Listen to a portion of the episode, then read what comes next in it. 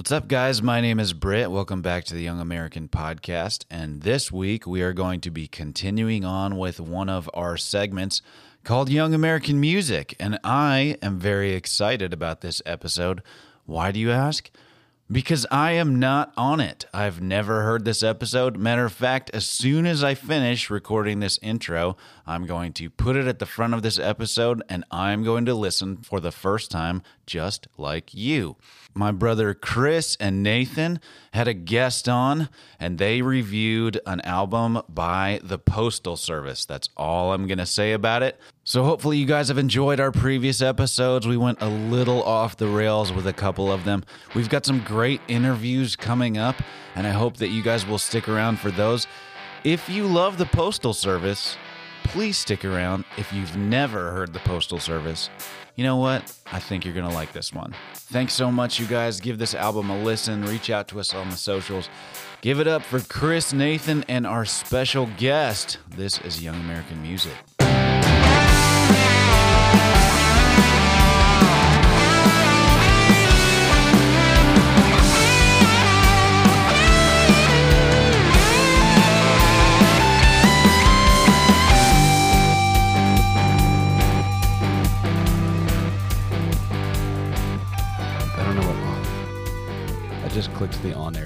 I'm going to read out loud the text that Britton sent to me. Oh no. He said, flip the surge projector on, turn the pod track on, whatever that means. turn the pod track on. What's the pod track? Um, the interface. Be awesome if we talk for an hour and then none of it's recorded. oh, See what he meant? He just meant turn this on. oh. Got it. Nailed it. Okay. Britton is way better at doing like the hello everybody, we're on the air and welcome to. I'm way more the the uh He's also going to do that, but he's going to do that anyway. yeah, he is he is potentially going to do that. But I'm the Chewbacca to his Han Solo, so um yeah. Or whatever. That's pretty good. Welcome to welcome back to Young American. What you will find, Jonathan, is lots and lots of stuff is left on the cutting room floor. so uh, we'll cut awkward pauses in there. Britton loves. We have hours and hours of things that would get us like just completely like obliterated from Oh man, you need to do like a special uh outtakes episode Oh, or man. or you need to start like a Patreon where Yeah. you know people pay in and they can get the uh wives would leave us. Friends would never speak to us again. father-in-laws would yeah would meet us in the parking that's, lot. that's what I want the most. You know, it's funny. Britton texted me. He said his his uh, one of his captains started listening. Shout out Captain Hodson. Oh, fun. Hodson? Hogsden, I think. And he said the one thing he said was, "Why do you bleep all the cuss words? We know what you're saying." I said, "Well, mainly it's because so that we can our wives can listen with our kids in the room." Yep. But there's really one person on the pod that we have to bleep for, and that's John, because he Constant. He is ninety percent of the cursing. really? 90%. hilarious. Make, he think he's making up for some lost time. that is hilarious. And our theory is he also doesn't live in Lexington. Yep. So he doesn't run into people that are like, "Hey, old friend from church." so we're like, "We got to see these people, man." He can't be like, "All right." Uh, today we have a very special treat for you. If you are a regular listener, you know this man well. We it, it is myself, Chris. Britton is currently he's probably uh, currently reviving a bum or- from some overdose or something. What he Okay. well, hold on. I have, what did he say? He said, in case you guys wanted to know, work's going great today. I love people and I have a renewed hope and empathy for all of mankind. It's like, okay, we got to get you off of that, that thing. yep. Uh, so I am Chris, I am Nathan. and today we have a very special guest, close friend of the pod, old friend of us. Jonathan Berry in the house. Hell yeah! so let's go back. We've referenced you several times. Just you because referenced me on the, the New Year's episode. Somebody did. mentioned my name, and Nathan says, "I love how we talk like he's our only listener." Or something. But yes, the people that listen that have no idea, they they are meeting you for the very first time. So tell us a little bit about yourself. I don't even know what to say. I'm oh, I'm older than all you guys, but I love I love the podcast. I love your shared history. I love the way you guys riff on each other. So it makes me feel like I know you better than I actually do. You know, because I right. because I'm a listener. So when I write my letters in or my crit- criticisms of your show, I want to I want to just be part of the group. I want to just riff on you as you know, like everybody else. So Well, we all have a shared history from the same church. Yeah. But you and I know each other before Oh that. goodness, yes. So- we met at the uh, Beaux Arts Ball. Yeah. So Oh, we have we have referenced that Lexington has a pretty ha, used to have a pretty thriving music scene in it. It's kind of ebbed and flowed through the years. But Right. There is a what is the Beaux Arts? What would you call it? It's like a When I first heard about Beaux Arts, I heard it was the closest thing to Mardi Gras that you can find in Lexington, Kentucky. It is Yes, a that's a good way. free for all wild event, very uh, risque, um, and also very creative. Yeah. So like when I went the first year I went, Diplo was playing. Yep. And I I never heard of Diplo. I remember like cussing up a storm, being like. What the heck, man? You paid 35 bucks and I've never even heard of this dude, you know? Like, and it's Diplo, right? Like, uh, I mean, the next month he was like on the cover of URB and, um, I mean, he did the the. I remember him playing the remix of Gwen Stefani's "Hollaback Girl," which was one of his big hits. But that that was year I showed up almost naked, completely painted gold, and uh, I think I. I I don't know if this should be on the or not. I, I had very big eyes. If you understand what I had eaten a bunch of mushrooms. we will uh, we will we will share we will cut or, or whatever you want us to I- cut. I- um, yeah. I okay, mean- so it was did you go one year painted gold and one year in henna? Yeah, the second year I went That was- again, I kept with the naked theme, and I did full body henna, which was crazy because I actually shaved my head, shaved my eyebrows, shaved everything, Yes. to do full on henna, and that's I think the year I met you. Yes. So I am year is at you were Rufio, right? yes, thank you for remembering. I went. I was talking to a girl. This is at very different stages of your and I's lives, Right. We, were- we were uh, Very different. very, very, very different. We were we were exploring the studio space, so to speak, uh, and I was uh, talking to this girl. She invited me to go, and she, I think, was a pirate. And I was like, well, I've got to be Rufio. And so I like striped my hair and I had kind of longer, like, uh, I don't know, not faux hawk hair, but I could, I could, I make that, that, that work. Um, ripped up the jeans and I, where was it? Was it at Tattersalls? Is that where it was? Or, or that, one of those like horse barn? Uh, um, gosh, yeah, on um it was like a big, on Broadway, on South Broadway, yeah, yeah it was like a big, a big horse compound where you could go and they had they had big barns that had you know DJs set up. I mean, think about Mardi Gras is a good way to explain it because it was just like you know dance music. Uh, but we, But I mean, you like the first year I went, there were people in full on like the different shapes of Tetris, like full. They were all the different blocks. You had like the full cast of Rainbow Brite or the Care Bears, or like it was just it, you get a lot of creativity Yeah. and wild.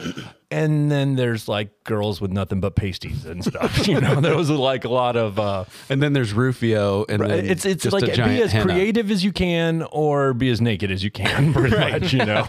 Well, I have a I re- have a very distinct memory. I really had to use the, the restroom. You know, it's like porta potties out in the, these horse stalls, and so I'm standing there, and it's the only part of the place that was like had the actual lights on, so the lights are like lit up, and there's a guy, there's a naked dude standing behind me, or uh, like almost naked, as naked as you could almost be. I had a loincloth. You know, I was covered. And I like turned around and looked at you and like I couldn't help. I was like, whoa. Like looked down and you were like, yeah, man, I don't know if this was a good idea. Hey. Was it cold that year? I can't remember. You were like, man, this seemed like a good idea at the time, but I was like, is that henna? And and you and I just started. You were like, yeah. Supposedly it's going to take like two weeks to wash this off, and you were covered in it. I was. I loved it. it. Was fun, it was fun for me because I I had friends who are artists. Yeah. And I had like, okay, hey, you do my back, you do my head. That's you, cool. You know, you do my chest piece, and and so it was. I, I mean, it was pretty elaborate. That's cool. And, It was. and cool henna, but um. I, I appreciated the artistry, and and it, I immediately knew that I loved you. Oh You were- goodness! we we, the, we uh, the crappy thing about henna, it's not like you're drawing something. It takes forever to dry, like forever. It was it was really hard to sit still that long. Oh for wow, the yeah. whole What year was this? application. 2003, maybe 2004. I got no clue. I got no clue. I mean, I, I went for a couple years after that. Um, I'm gonna find out. four or five, I think. They they don't still do that, do they? Yeah, I'm pretty sure. I mean, I'm I'm too old to know Well, about it. I, I know that it was but- at the warehouse that is now like it was the axe throwing for a while, but now it's got that brewery and the Well, cider. when I saw Diplo, it was in a car garage that was downtown. Um, that's Maybe- been maybe torn down, multiple- but yeah, it was I think it was times. pretty empty. That was that was the best year by Mm. far. When Diplo, but Anyway, I had a lot of fun. I think it was in 2007, and I I was like Joe Dirt. that was pretty fun. Because I, I you would make channeled a good- I channeled my inner Joe Dirt, and I was like, I was rowdy. Joe Deer tag. Yeah, your hair lends itself to the ability to do a lot of different things. Yeah, I had the big mustache and everything. It was fun. Well, I was gonna say when you all reconnected at church, like you all Oh. recognized each other right away. I you were- recognized you. I don't think you recognized me because, I, and I was like, "Hey, man," and you came with your brother, and I, Probably. and I was like, "Oh, this is this is that guy." I was like, "This guy's awesome," Oh goodness. and I was like, "Hey, were you at Beaux Arts ball?" And you got so red. You were like. Oh man! You're like, What was I wearing? Probably, I was probably afraid you saw me the year before. That was the more even golden one? Yeah, yeah. Um, I guess I probably knew your brother, Daniel. Yeah, because yes, because Daniel was like a youth leader when I was. At some point in me being in middle school or high school, he was like a volunteer. Yeah. So I think I remember him like just kind of saying, "This is my brother." So I remember that. But then I remember when I was in high school, you and not him, but another brother, Philip. Philip. Yes. Oh, wow. Borrowed my car Okay. to drive to New York or something. Uh, no, it was uh, Virginia, Virginia. one of the Virginias. It was a family reunion. This was right before I went to India. This was 2007, I think. yeah. Okay. Yeah.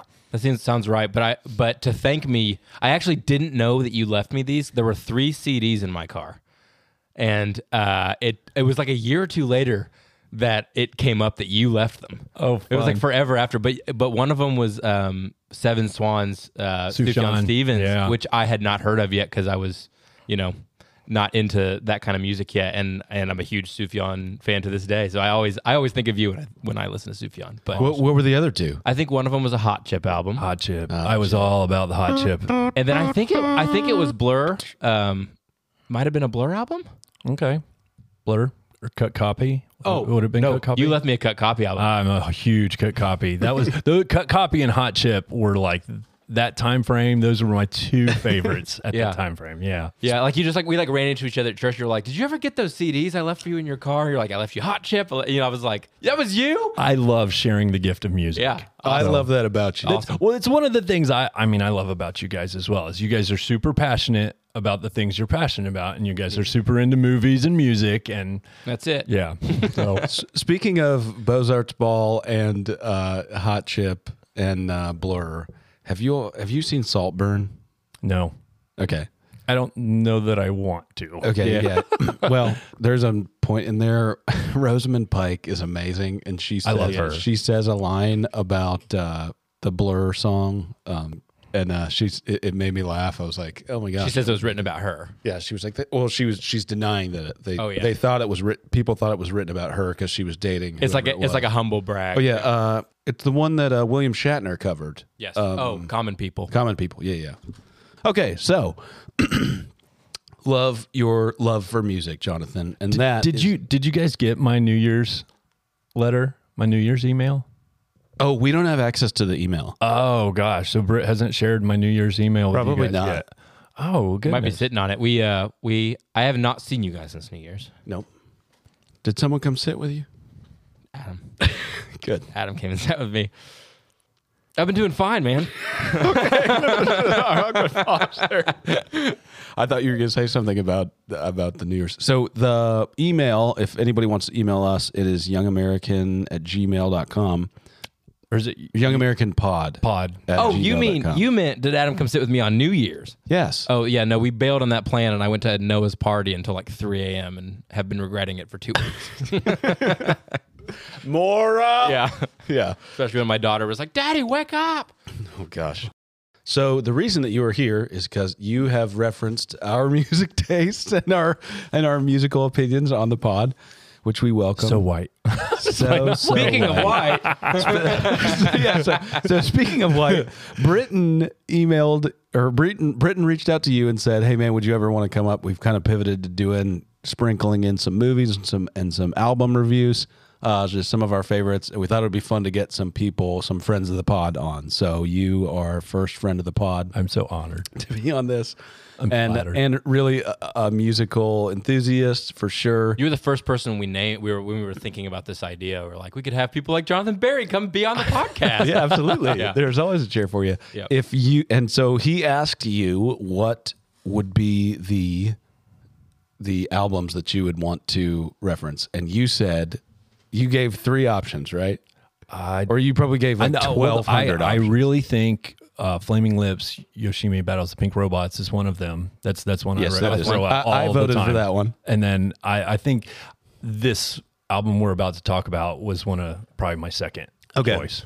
So tonight, welcome. Th- that was a very long intro to get to.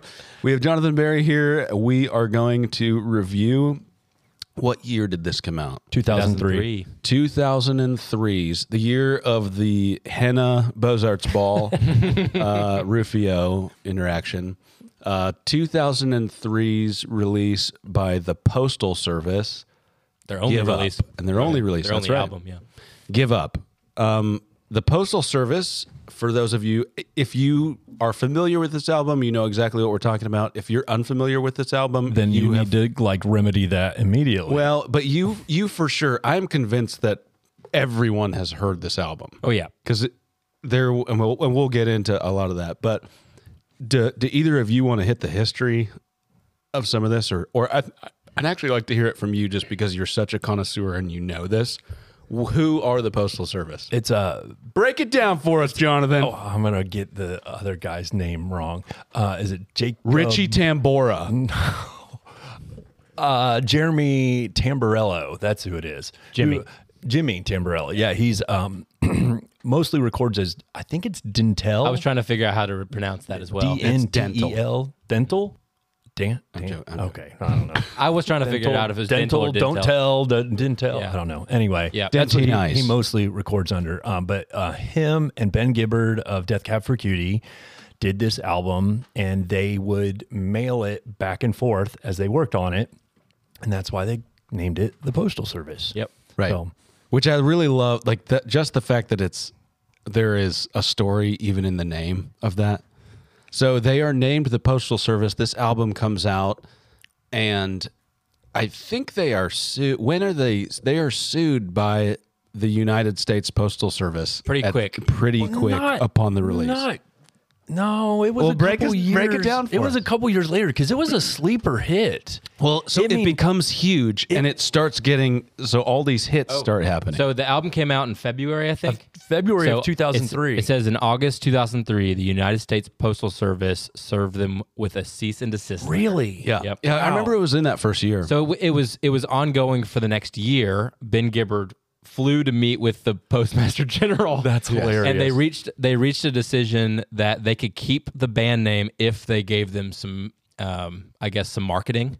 If And they gave them marketing, if they got to use it in their in their Promotional stuff, promotionals, and he they had to play the did like Surgeon little- General's like party or something. for them and did like two songs or Yeah. something. Yeah. But they Right. ended up saying it was like it was super funny because like all of the people involved with the postal service, the the entity, not the band, were like everyone's just really in on the joke and it Right. ended up being like a pretty cool relationship. But Yeah. it, but it started pretty tumultuous. But But uh, it, this was an it was a UP. So the two the two main tracks, if you've heard this album, are uh, "The District Sleeps Alone Tonight." It opens with this track, um, really cool sounding, kind of dissonant.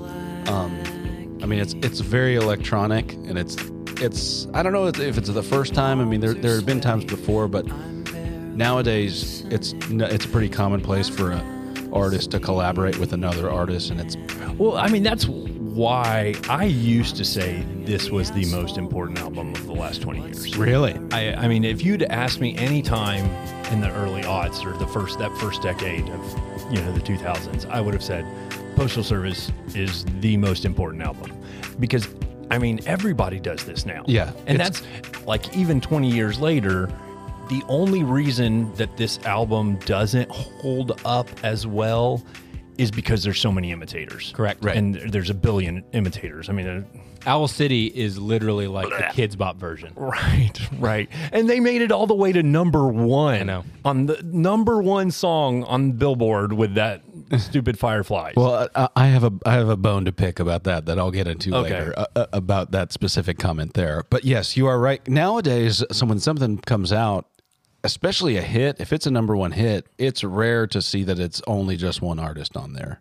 I mean, it's usually going to be Billie Eilish and you know fill in the blank or you know uh, Post Malone featuring whoever. I did not know. Now I was I was familiar with. Um, I had a good friend Nathan Miller, and he was a massive Death Cab for Cutie fan, and that was like the they were they were in the.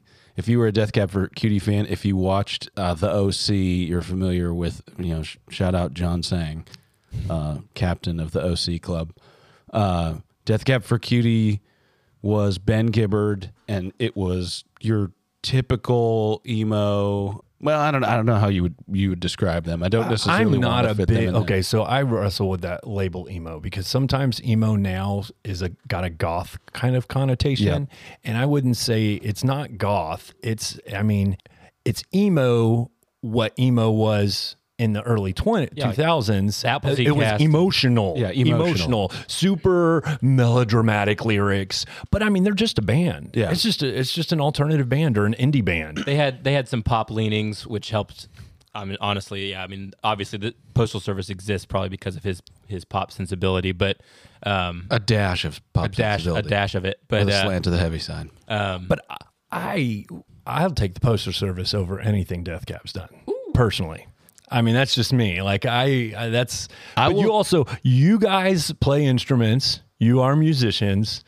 I came of age in the electronic music scene, so I, IDM is my stuff. Like, and not EDM. I make that very clear. there is a huge difference between IDM and EDM. Like, I came of age in the rave scene, and so I will never forget. I was um, I was going to see Blur in Atlanta, and a friend of mine had uh, burned me a couple CDs. And one was like the Notwist Neon Golden, one was a Grandaddy CD, and one was the Postal Service. And I mean, burnt CDs, you know, this is the time, right?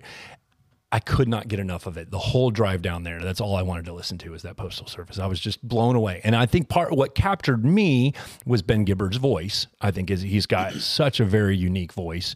But then it was this contrast between these uh sometimes, you know, very emotional breakup lyrics, sad, what could be very depressing, and this super poppy like electronics, like Yeah. super happy. Like it's like a, it's like a contrast of emotions. The sounds and the words were totally at contrast. Which I'm like now, like PinkPantheress is that's what's made her famous. You know, like there's so many people that follow that nowadays. Right. What I love, well, I am a little bit of two minds on uh, on. Uh, well, I want to comment on a couple of things. You're right. I- I would consider. I guess when I think of emo music, I think of um, Death Cab for Cutie.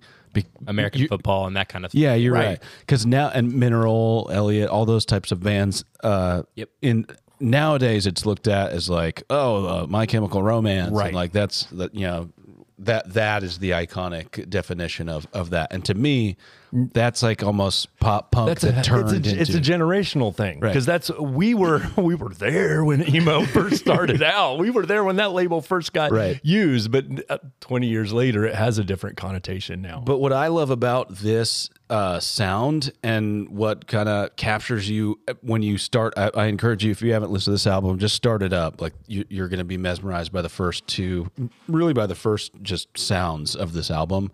But those first two tracks are just absolutely uh, capturing and and iconic. But there's there is a I was never massively into dance music. I have am a big pop fan though. I just never I don't think that I would have disliked it. I just it was it was never I was never around the scene at all, so it was you know my my dance music it was like technotronic um and you know which I think I pulled from like the Ninja Turtle movies.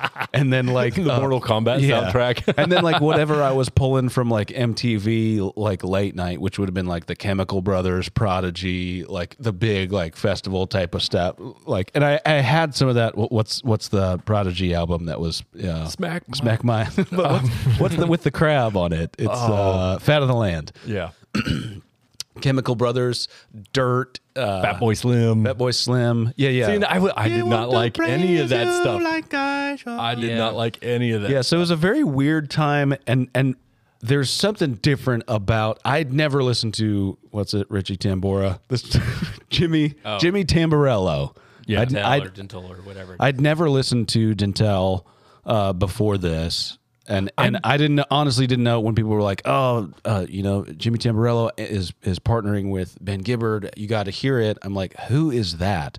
But the sounds that he's making, it's almost a throwback. Like they almost sound like old school video game type of uh, of electronic. There's just certain sounds. Like there is one that literally I, I played for my son, and he's a massive Mario Uh, brand new colony. Yeah. that one totally sounds like eight bit.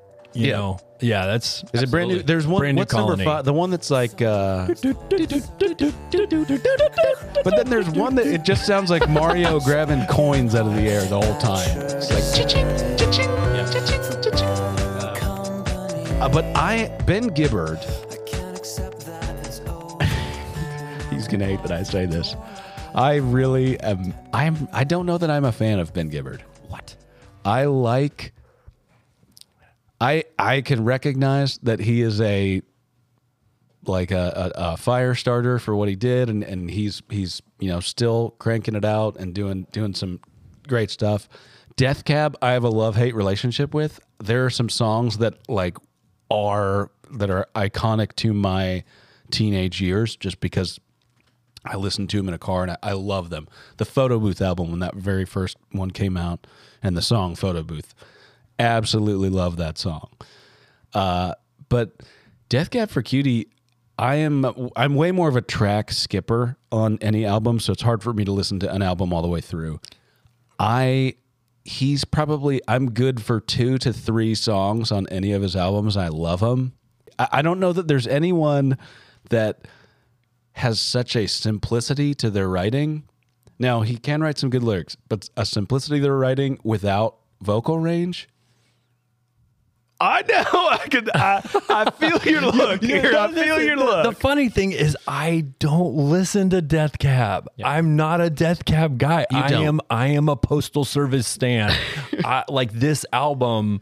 No joke. I would. I used to say this was the most important album of the last twenty years. Do you? Like- but do you think that that's because of? I mean this this album is is objectively top heavy. I don't agree. I don't. Wow. And, Okay. and no, so it's funny because I was I've been reading a lot about the album in preparation, and uh, the two songs people rip on the most are like "Sleeping In" and "Clark Gable." And I'm like, those are my two favorite songs. I love Like, those songs, yeah. You know, love um, so I I can listen to this album. It's it's not too long. Nope. It's short enough that I can listen to every single song. Every single song sounds different enough. I love. Um, I think it's Clark Gable, the first real audible uh, second voice that comes in.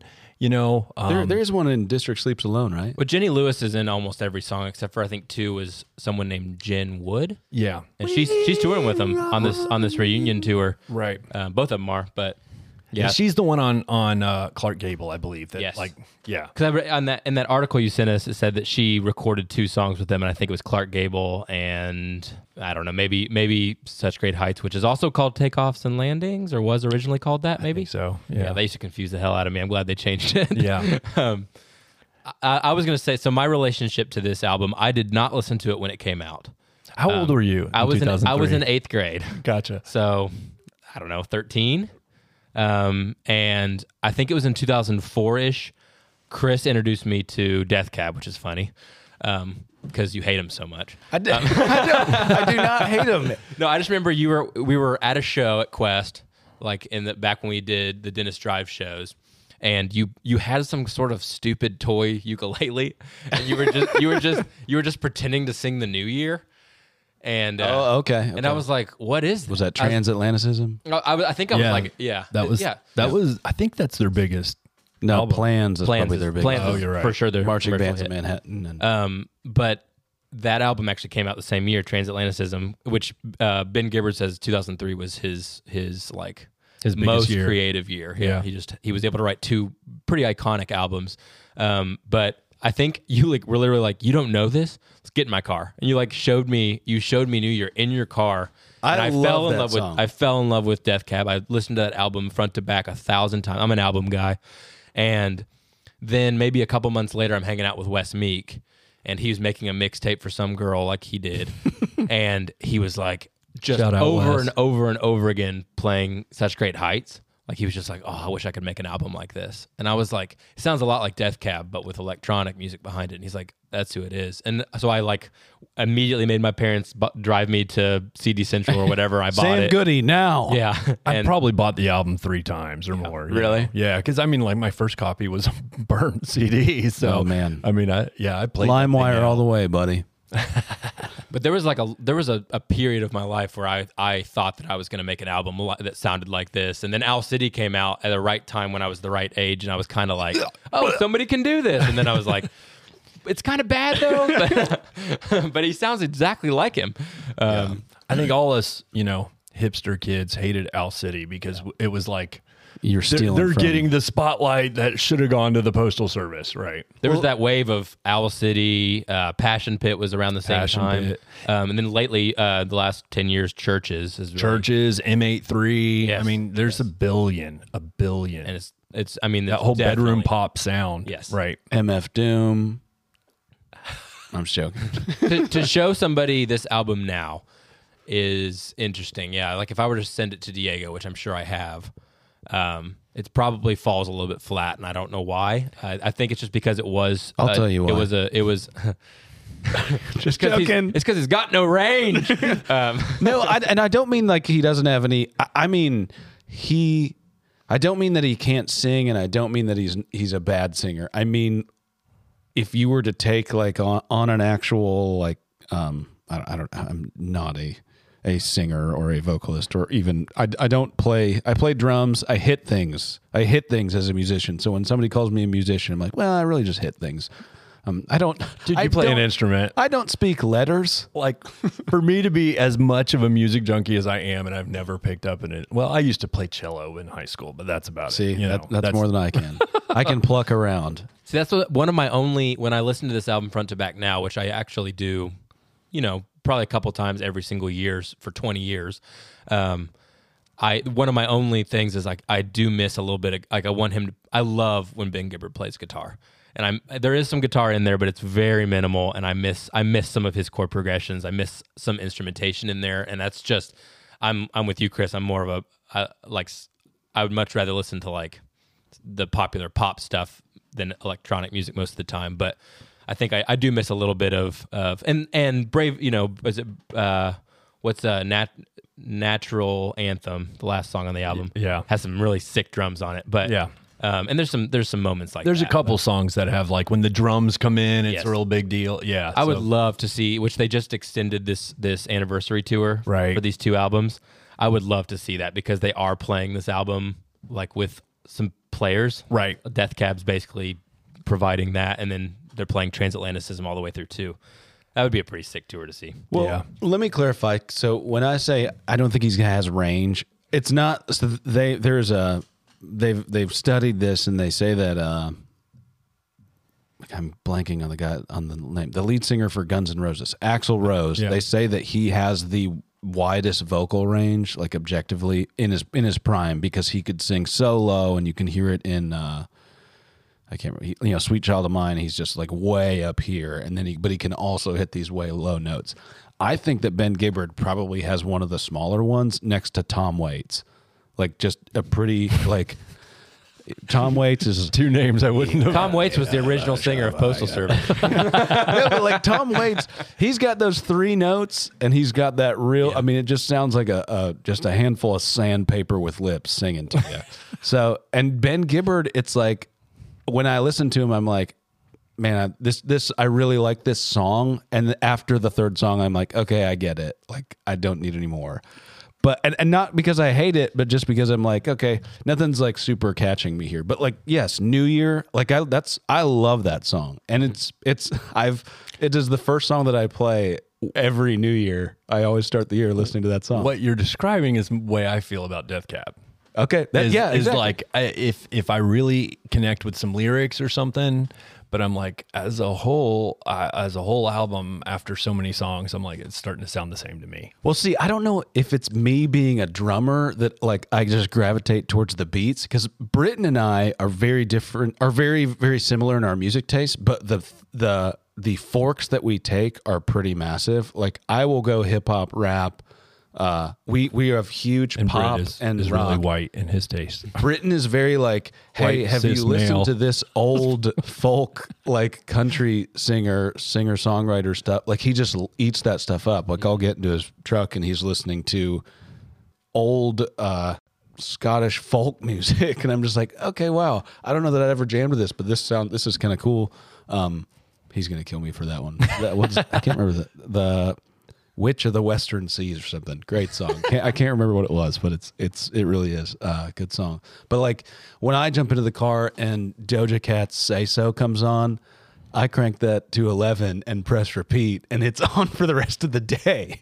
Where if if uh, and it, it was that way with such great heights and and uh, the district sleeps alone. It was the first time that I heard Ben Gibbard's voice, and I was like, "Ooh, I love what's going on in the background here. Like I can." This is I can tap to this. So earlier you were talking about this album, and you said uh, I think everyone's probably heard this album. It's because it's been used Yep. in every TV show in the last twenty years. Like, um, wasn't it the theme song for Grey's Anatomy at one point or something? Never seen a lick of Grey's Anatomy. Such great. Uh, one of the Something. I mean, they they have a ton of pop culture Ah, moments. it's just like crazy. Yeah. It- that's where I feel like the album.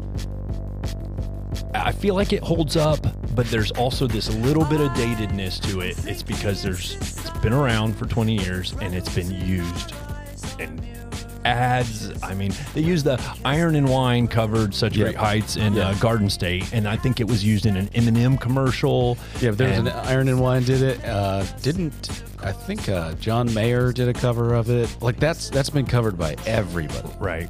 Which I'm really surprised when you said that our music was white, and on that episode for sure it was. That was that was. I mean, I, it That was, it, super I was really just trying to riff with you guys. Yeah, I 'cause it was loved like it. I loved it's it. white rock.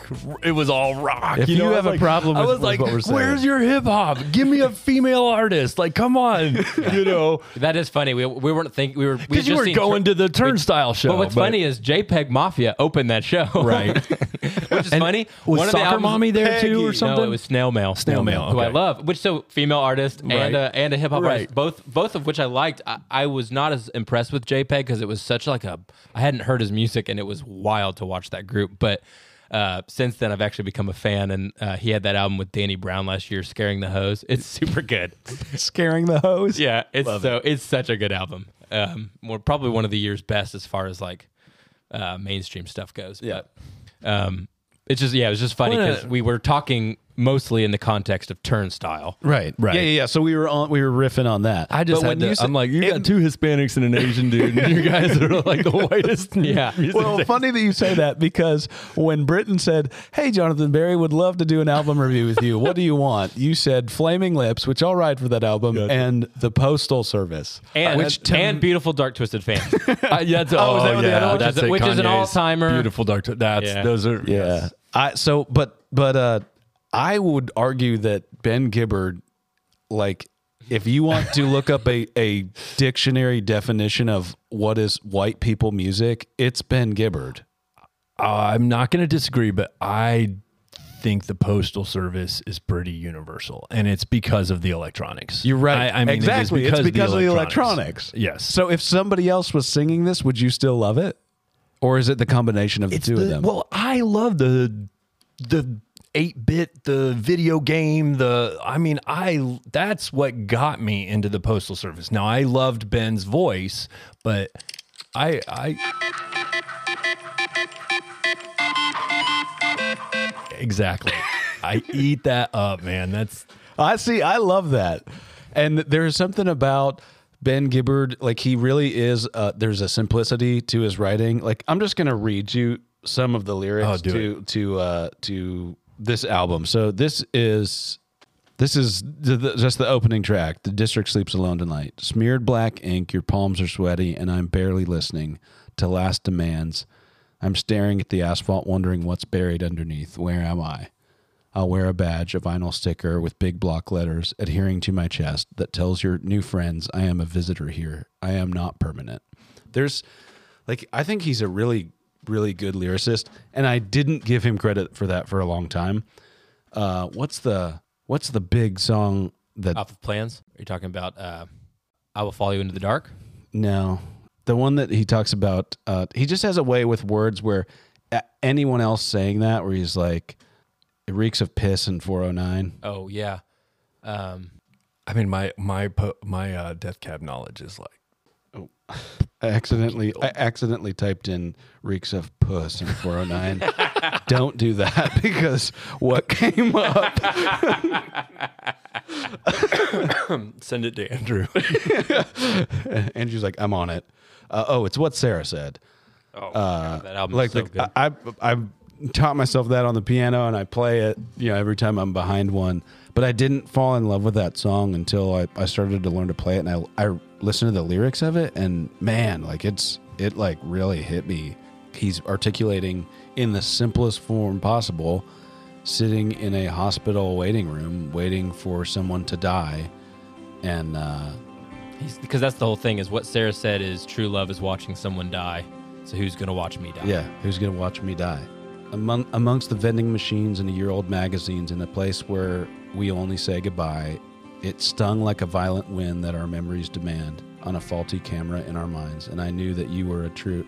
I knew that you were a truth I would rather lose than have never lain beside it all. And I looked around at all the eyes on the ground as the TV entertained itself because there's no comfort in the waiting room, just nervous paces bracing for bad news. And then the nurse comes round and everyone lifts their head. But I'm thinking about what Sarah said that love is watching someone die. wow. And then the outro, I got the, chills. the outro of that, like I remember I listened to that I, probably in the, in the last year, man. And it, it hit me like I, I got real emotional just listening. And I, I listened to it again. And I was like, man, like I do not give this guy credit. Mm-hmm. And I, I really love, I, I think he's, he's great. He's iconic. It's crazy hearing him or like reading some of the things he said, especially around the 20 year that article you sent, and then some other things I've seen. Um, but how easily this album in particular came to him. He's like, I don't mean that in like a braggy, cocky way, but like this album was incredibly easy to make. And everything we tried just worked because we had such good chemistry overnight. Right. He said there wasn't any extra songs. Yeah. He said these were the songs we made. Like there wasn't songs that That's didn't end up on the album. Like, as a as a songwriter, I'm just like my my voice memo is a nightmare of just like like what was I thinking? Um, like the fact that they could they can come away with t- here's our ten songs, um, and then they never did it again. Like, right. they- It's- that's uh, yeah. Part of why this album is so iconic is because it's the only one. yep. Yeah. It's the only one. I really love and respect that about them. That they, th- it was. I mean, you you couldn't escape this song. These, at least these, the, the district sleeps alone tonight is great, and you you probably recognize it if you hear it. But such great heights was everywhere, and they said no, we're just doing one. They did one song on Don't Tell, Didn't Tell, whatever, Dntel, his album the year before or something, or like 2000. I think it was 2001, Yeah, they did one song um, that uh, people loved. I mean, It was like Pitchforks, like song of the year, and all this right or. Yeah. something, Yeah. right? And that, um, which is crazy because I was listening to it b- this week and. I don't think it sounds anything like the postal. Service. It's fine, Service. yeah. it's I like I like uh, one of the things they do, which is very common in the IDM, is the like the static, like the crackle that's in that song. But other than that, I'm like, it's not poetic. It's not. There's no groove to it. You Right. know, it's it's more of the intelligent dance music, like uh, cerebral. But um, no, this I I love the postal service because you can almost you can you can dance to it in a little. Indie. Oh, you can? yeah. Oh, you can, dude. I can dance to anything. But Let me hit you with some recycled uh, air. Actually, actually, No. let me let me hit you with some recycled There's air. some really great. I love this song. okay, We Well, can play. We can play it yeah, on the. Brit- Britton, play this song behind me uh, as as we're as a, this is this is what you're listening to right near here is recycled air off of this uh, Give Up album, and this is my problem. This is where I, I have a little bit of a bone to pick with. Uh, his lyric writing because I think that he's great and he can write something like Sarah said and the district sleeps alone and then this one sounds like he is staring out a window and just being like I see a dog He's being walked by. Oh my goodness! And a I'm I'm sitting here thinking, like, dude, 20 years ago, he's talking about climate change before anybody else is. Like, especially after a pandemic. Yep. I can relate to these lyrics in a whole new way. Um, yeah, Yeah, I mean, and he and it's cool hearing about the process to me that he would get these burn CDs from Jimmy in the mail, and then he'd put them in his CD player and walk around his neighborhood or walk around the city at night, like in the middle of the night, and just think of lyrics, and it would just like jot them down. And so it, there was a, lo- I think there was a little bit of like stream of consciousness of like, Yeah. here's what I'm seeing in Seattle right now. Yeah, it's like Um, I know your mom. I am your dad and friend. it's also like that was really good. Chris. in the in the in the history of music that this this album has made waves is kind of and I think just yeah looking back on it like for all the reasons we said with all of the copycats and people that were motivated to to write albums like this but it was on Sub Pop which is you know a very iconic And Sub Pop at the time was kind of they they made their their business on grunge. grunge and this is the second highest selling Sub Pop album of all time behind Nirvana's Nirvana. Bleach Unbelievable. which is insane because they couldn't be diff- more different. right.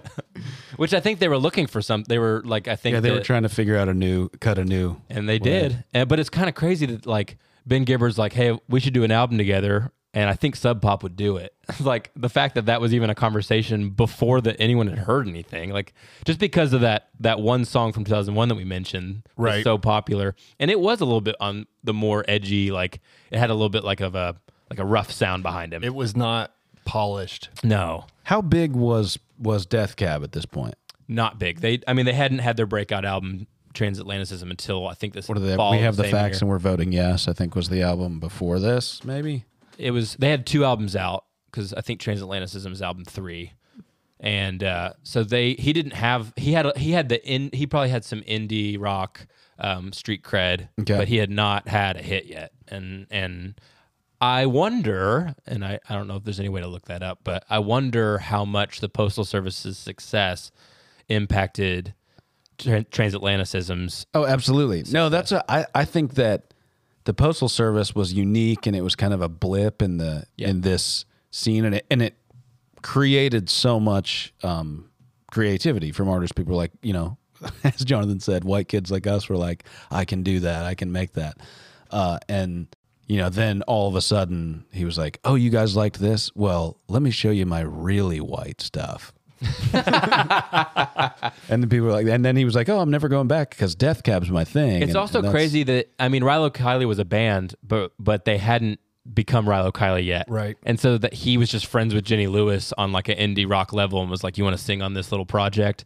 And now she's iconic for Rilo Kiley, but also iconic for being the second, third voice in this album. Yeah. um, and is touring with them to this day is very cool. And and Jenny Lewis is uh, popular by her own name as well. Right. But Rilo Kiley is a, a band that literally came up in our text thread yesterday from Andrew. Like Yeah. it's, a, it's it's a very iconic band, um, kind of like Death Cab that had like it was just a really weird time because the Strokes, it, like that whole thing in two thousand one with the Strokes, like had really pushed that sound forward, and then Death Cab got to kind of be in that wave as well. But I I you got to know, I mean, for sure this this little sub pop album had to have pushed transatlanticism out there and i mean they had they had definitely stepped up their songwriting for transatlanticism Oh, 'cause- for sure. Yeah. was I was uh, reading an article where he was talking about how hard it was to not feel like like he was like I really didn't want the band thinking I was giving all my good lyrics or, or good songs to this other side project and how I like I really wanted them to be different and unique and not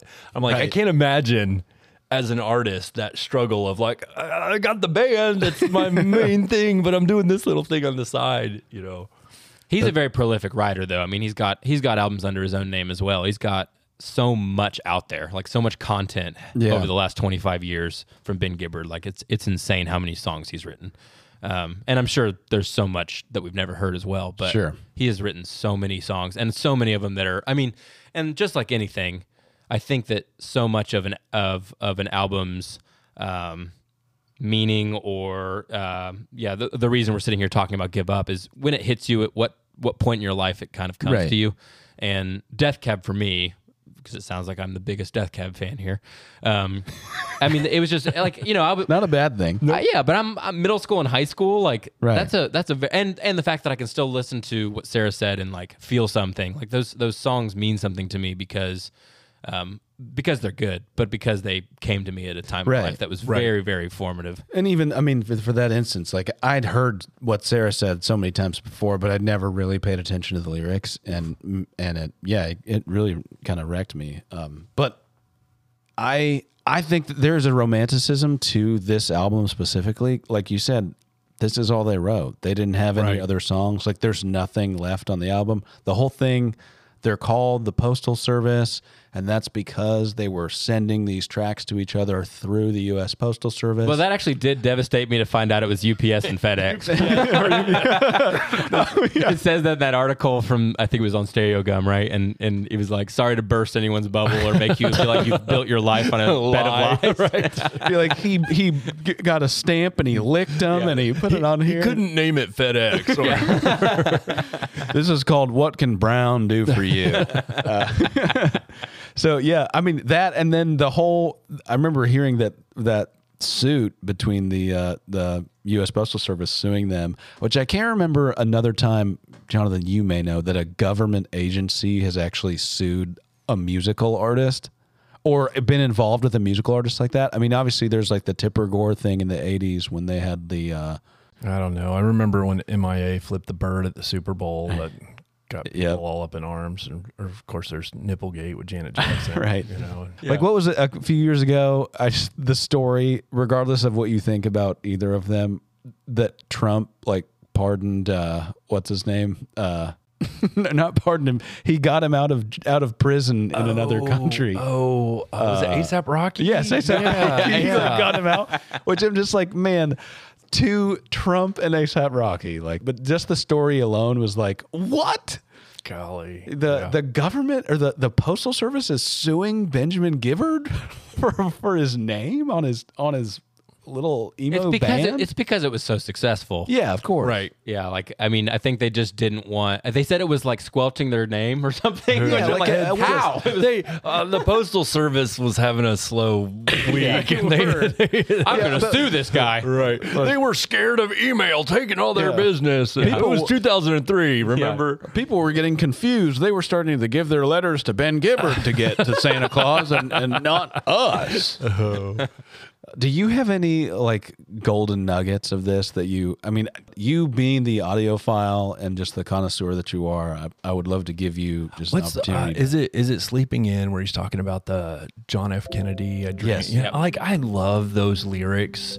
Um, that's I another, mean, that's another, I'll give you, that's a really good set of lyrics there. right because I I was I mean this was a per- you know Nathan's talking about when albums come to you. Like this was the period of my life where I was probably just starting to smoke pot and I was like getting into conspiracy theories and probably just seen JFK or something you know and so the whole like that that line was uh that whole segment Last week, I had the strangest dream where everything was exactly as it seemed, where there was never any mystery of who shot John F. Kennedy. It was just a man with something to prove. Slightly bored and severely confused, he s- steadied his rifle with his target in the center and became famous on that day in November. So good Yeah. It is. so This is definitely So one of, simple, though. This is definitely a song that I put on in the car anytime I was driving like a girl home or something, and I was just like, "Look how deep I am."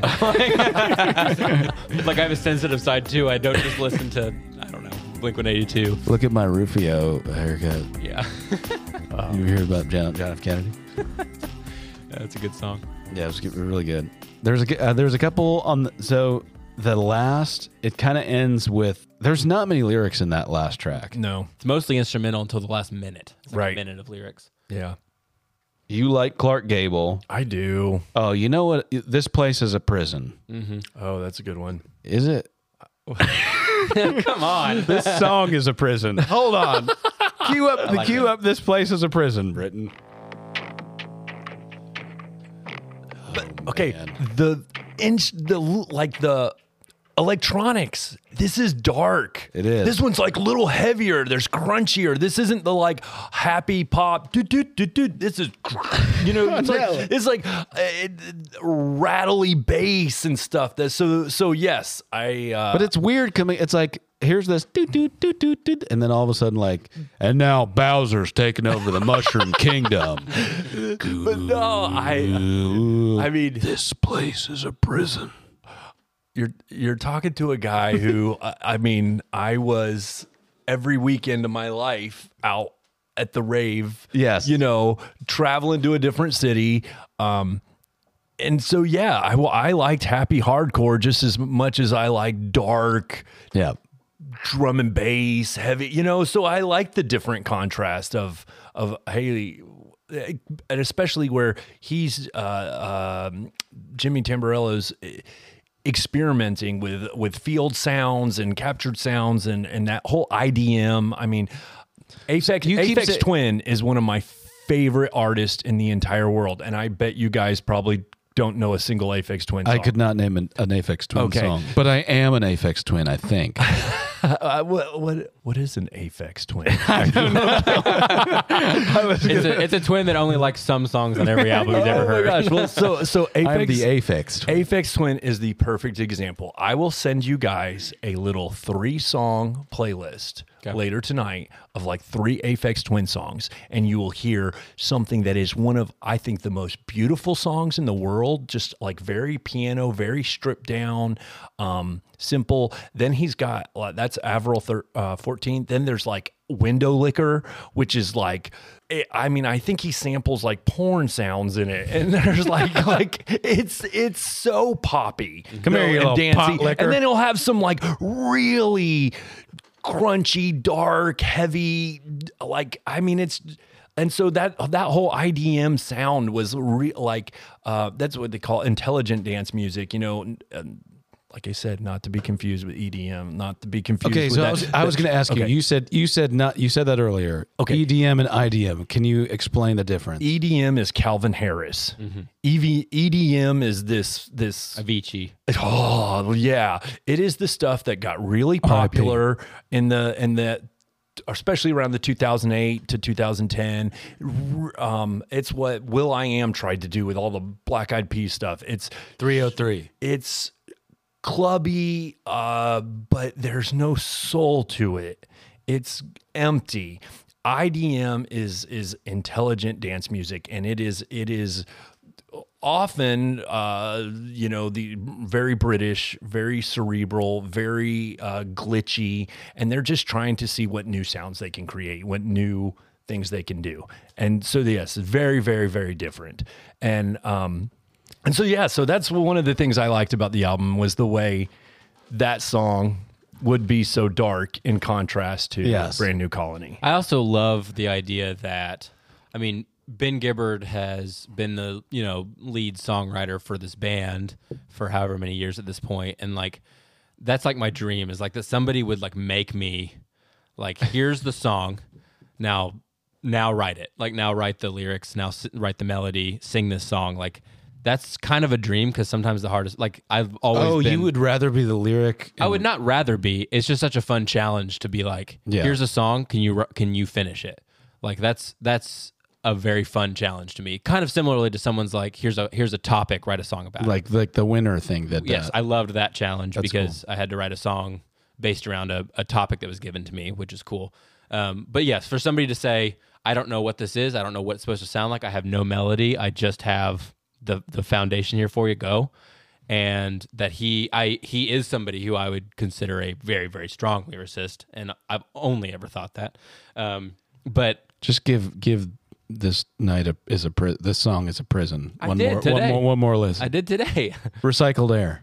it's good. I breathe in, my chest puffs out, and then I would definitely got love to know like the the song. Like I would love to hear it in all the different back and forths Yep. of a song. Yeah, yeah, like that would be okay, he's just got these beats, and then he's got these lyrics. Oh, and then he adds this tweaks or sounds. And, you know, I would have loved to heard it throughout all the iterations how did it? Uh, how did the relationship start? He featured on that album. on that album. I, But, I- they had a mutual friend. I think her or one of their roommates was friends or something. And But he was like, "Hey, Mister Tamborello, I think this sleepy guy would sound good on one of your IDM something like that. It was like a. It was one of them had a roommate and they were staying over, and he his roommate was like, "Oh, well, Ben's in a band. You should have him do some lyrics or something or sing on this song." And so Are you? Have either of you? Did you see the Postal Service? live. Oh gosh, no. I would I would love to. Noah and I are talking about going to the Nashville show. Oh, they are playing. Yeah, they're touring right now for the twenty year It's, or whatever. it's Death Cab and Postal Service, and they play all of Transatlanticism Hell, and they all of play Give Up. all of Give Up. and he gets all the proceeds for all the merch. What's weird is the the headliner is technically Postal Service. Like they That's close awesome. the night that way. That's cool. I mean, I always thought they were bigger, but I think uh, now Death Cab. But they had plans after this. You know- and plans was a, a very big album for the genre, especially. Gotcha. I saw Death Cab play at the Louisville Palace. It was Britton and I and John Sang. I'm sorry. I remember walking out and going, "That was cool." I don't know that I'll ever pay money to see them again. Gotcha. Just a little sleepy, man. Yeah. Just a little sleepy. But now Postal Service, like I will go go and see and then I'll leave right after that that fourth track. Oh my god! no, I'm just joking. I'm joking. Now I'm just trolling you guys. I mean, a lot of people, that is a criticism of the album is that it's front loaded. And a lot of people think, oh, after so far, you, you don't need to listen to the end. But I disagree. I like every song. Uh, it's such a short album, too. It's real easy to to listen. but I will say I, I feel the same way 20 years later. But I think if I were to ever show somebody this band, it would only be those first really four songs would be the ones I would Right. send to somebody. I would say, well, first of all, listen to Such Great Heights. You've heard this song, Right. um, and then I'd probably send District, and then I'd probably send Sleeping In. You know, I'd, it would be those first four tracks. So when you say you're not a Death Cab fan, you haven't listened or you just it just doesn't hit you. It doesn't hit me. I mean, I have listened because, especially, I used to s- have a lot of expendable income at a season in my life. and I used to spend about a hundred dollars a week at, at CD Central, and so I, I mean, I loved Postal Service, so I would buy Death Cab albums, I would listen to them, but they no, nothing ever was like, oh, this is Hooked this you. song, yeah, or it, it- yeah, just wasn't my my stuff. Yeah. like Postal Service was. I'm trying to think of how we should end this. What's your favorite track? Yeah, it's a good one. Uh, recycled air. Clearly. I mean, probably this song is a prison. I mean, how do you not? That's really the one that I, I'll throw my headphones in and just like lean back in the vampire position, Oh, I know what I was going to say. drift off to sleep. I know what I was going to say. Did you see in probably 2013 when they were celebrating the 10, 10 year anniversary of this album, Funny or Die did a video. It was like Death Cab for, or it was uh, the Postal Service uh, vocalist auditions. Like they, they kind of set up this whole like narrative that that Jimmy was looking for somebody to sing on these songs, and so they have all these famous frontmen like Dave Grohl gets up and is like doing his growl and his yell, and then he, it's- have seen. it's got Tom DeLonge, and he's like, "Where are you?" And he like he does his like huge like guitar, and then like it's just like, oh, and then it finally it, it ends with Ben Gibbard being like, "I have a song." It's like, "The district sleeps alone tonight," and like it like is perfect. It like fits exactly in with it. Um, very funny video. I meant to watch it again tonight, but Oh man, I'm gonna check that out. Yeah, I do remember that. Uh, yeah, See? ten Oh, years ago. Okay, to finish the thought, and I don't know if Britton will edit this at some point, but I feel like Ben Gibbard gave us he was responsible for such great like there's really good music and really he he inspired so many great artists that I listen to and this track or this this album is, is great. And then I think he's also though if we're going to give him the praise, he's responsible for like Charlie Puth on a fast on a Fast and Furious track. what was that? uh, featuring Wiz Khalifa. Wiz Khalifa, yeah. like in like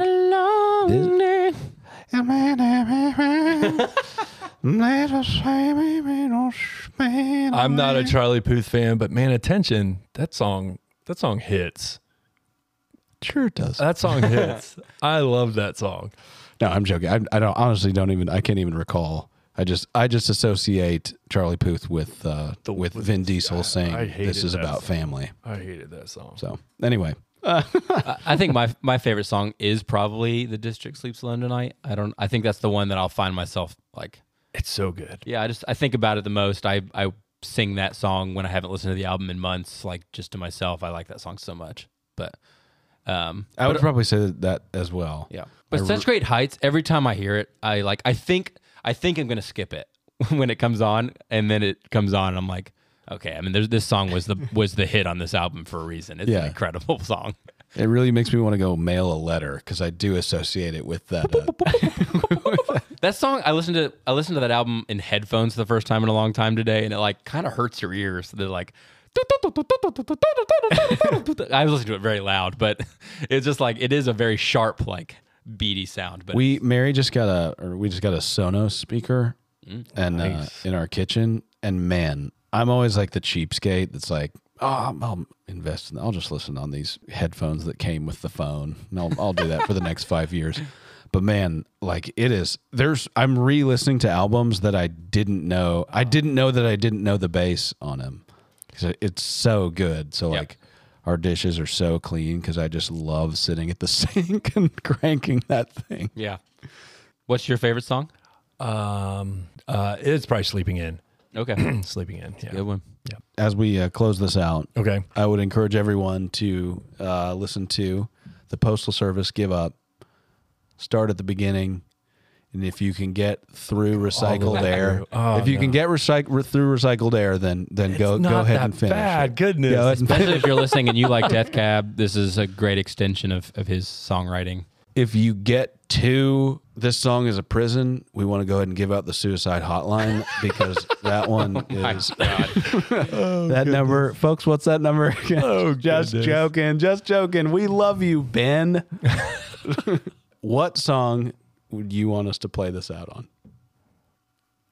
Uh, do brand brand new colonies intro is Yeah. the best like it's the most video game fun 8-bit like I love that. I love it. so back in the day i once went to cosmic charlie's and um, back in the they i think they used to do like a friday night was like kind of dance music or something, and they actually had these like these this like the eight bit like music festival or something. like these people who have like rewired Game Boys Yes. to make music and stuff. And they were like all these people. And it was really interesting. I mean, they were looked like they should have been at an anime convention or something. And I was doing my best to dance because I just like dance music. And I'm like, it's it's still you know, electronic, and people were like, "Dude, you're such a good dancer. Do you want to get up on stage?" I'm like, "No, that's okay. I'm all right." Like, this is, it was You so painted gold. It was so, Hey, the man painted gold when it came out. There's a gold. Where's that gold boy? Come up on stage here. We got a treat for everybody. Here's Gold Band. yeah, play play uh, brand new colony. Brand new colony. Yep. Uh, Jonathan Berry, thank you so much for joining us. yeah, man. My pleasure. I, I could listen to you gush about music. Well, well, you need to, the time. You need my my uh, email. I sent you guys a New Year's email. We're, Yes. we're we're doing a full pod next week. Okay. Well, I sent a New Year's email with a playlist of 2023. Love And it. so it was all of the big songs or big stories of 2023. So I was like, these are not necessarily the songs that I like, but these were the songs you could not escape. It being a music nerd, like I pore over this like Nathan probably does the movies for the Oscars and whatever. Yep. Like I love that. It I- was something I look forward very to well crafted. every year is is the two of you putting out your your favorite albums of the year. Like and most of the time I'm like I don't like I know probably well if I'm being honest I probably know only half of them and then I'm like Well, Married Ooh, to- I got to go check this. I got to go listen to we, this. we had And a I've- little overlap this year. Yeah? Yeah. Um, was boygenius on yours? no, It was. I didn't I didn't love that album. But I will say, Jonathan, Yes. I really, really love listening to you talk about music. I love listening to anyone talk about something that they're passionate about. But you, seeing you too. I wish we had a camera in here because you just like, Well, that's why I sent that playlist to you too, because uh, my dream is for some time. I want you guys to have differing opinions. Like I want to hear you go at it. Like I want to hear an argument of this great passion, you know, of like, oh, dude, you like that? I hated that. We Or, know, honestly, like- we honestly do a lot off pod. but I'm like, I, would- I want to hear something where you're divided on something, and to, to hear that back and forth, I think would be highly entertaining. that's good. That's good information. And and uh, I'm glad I could be play that role to you, to you guys. you were a lot better than I thought when you told us that you had a. You're like, I have a differing differing opinion on this album that I think is going to make for interesting podcasting. I was like, Are you just saying yes to being on this one because you hate it? I was like, bring those hot takes. yeah. Well, I'm always like, oh man, the Postal Service, give up, man, that album's great. And then I get to song four, and I'm like, okay, okay, I get it. Which is kind of every Ben eh, that that I think that is just a personal thing with me. That is Ben Gibbard in a nutshell to me, where I'm like, man, what a great lyricist. And then the next song, I'm, I'm like, what the hell You're was like, he I can't do a whole album of that. But hey, we're all friends. For now. Nathan's like, come on. No, we're friends. we're friends. Friends for life. All right, love you guys. Ditto. Holler.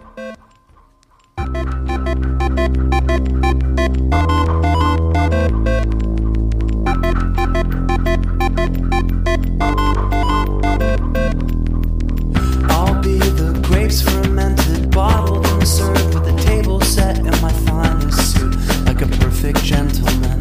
I'll be the fire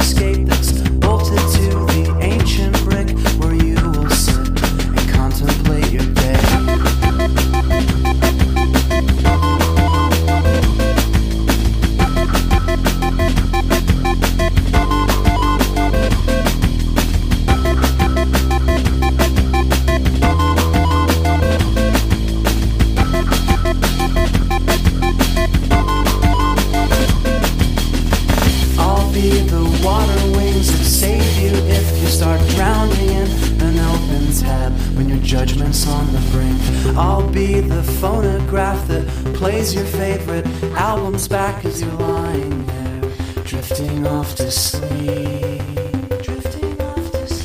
I'll be the platform shoes, undo what heredity's done to you.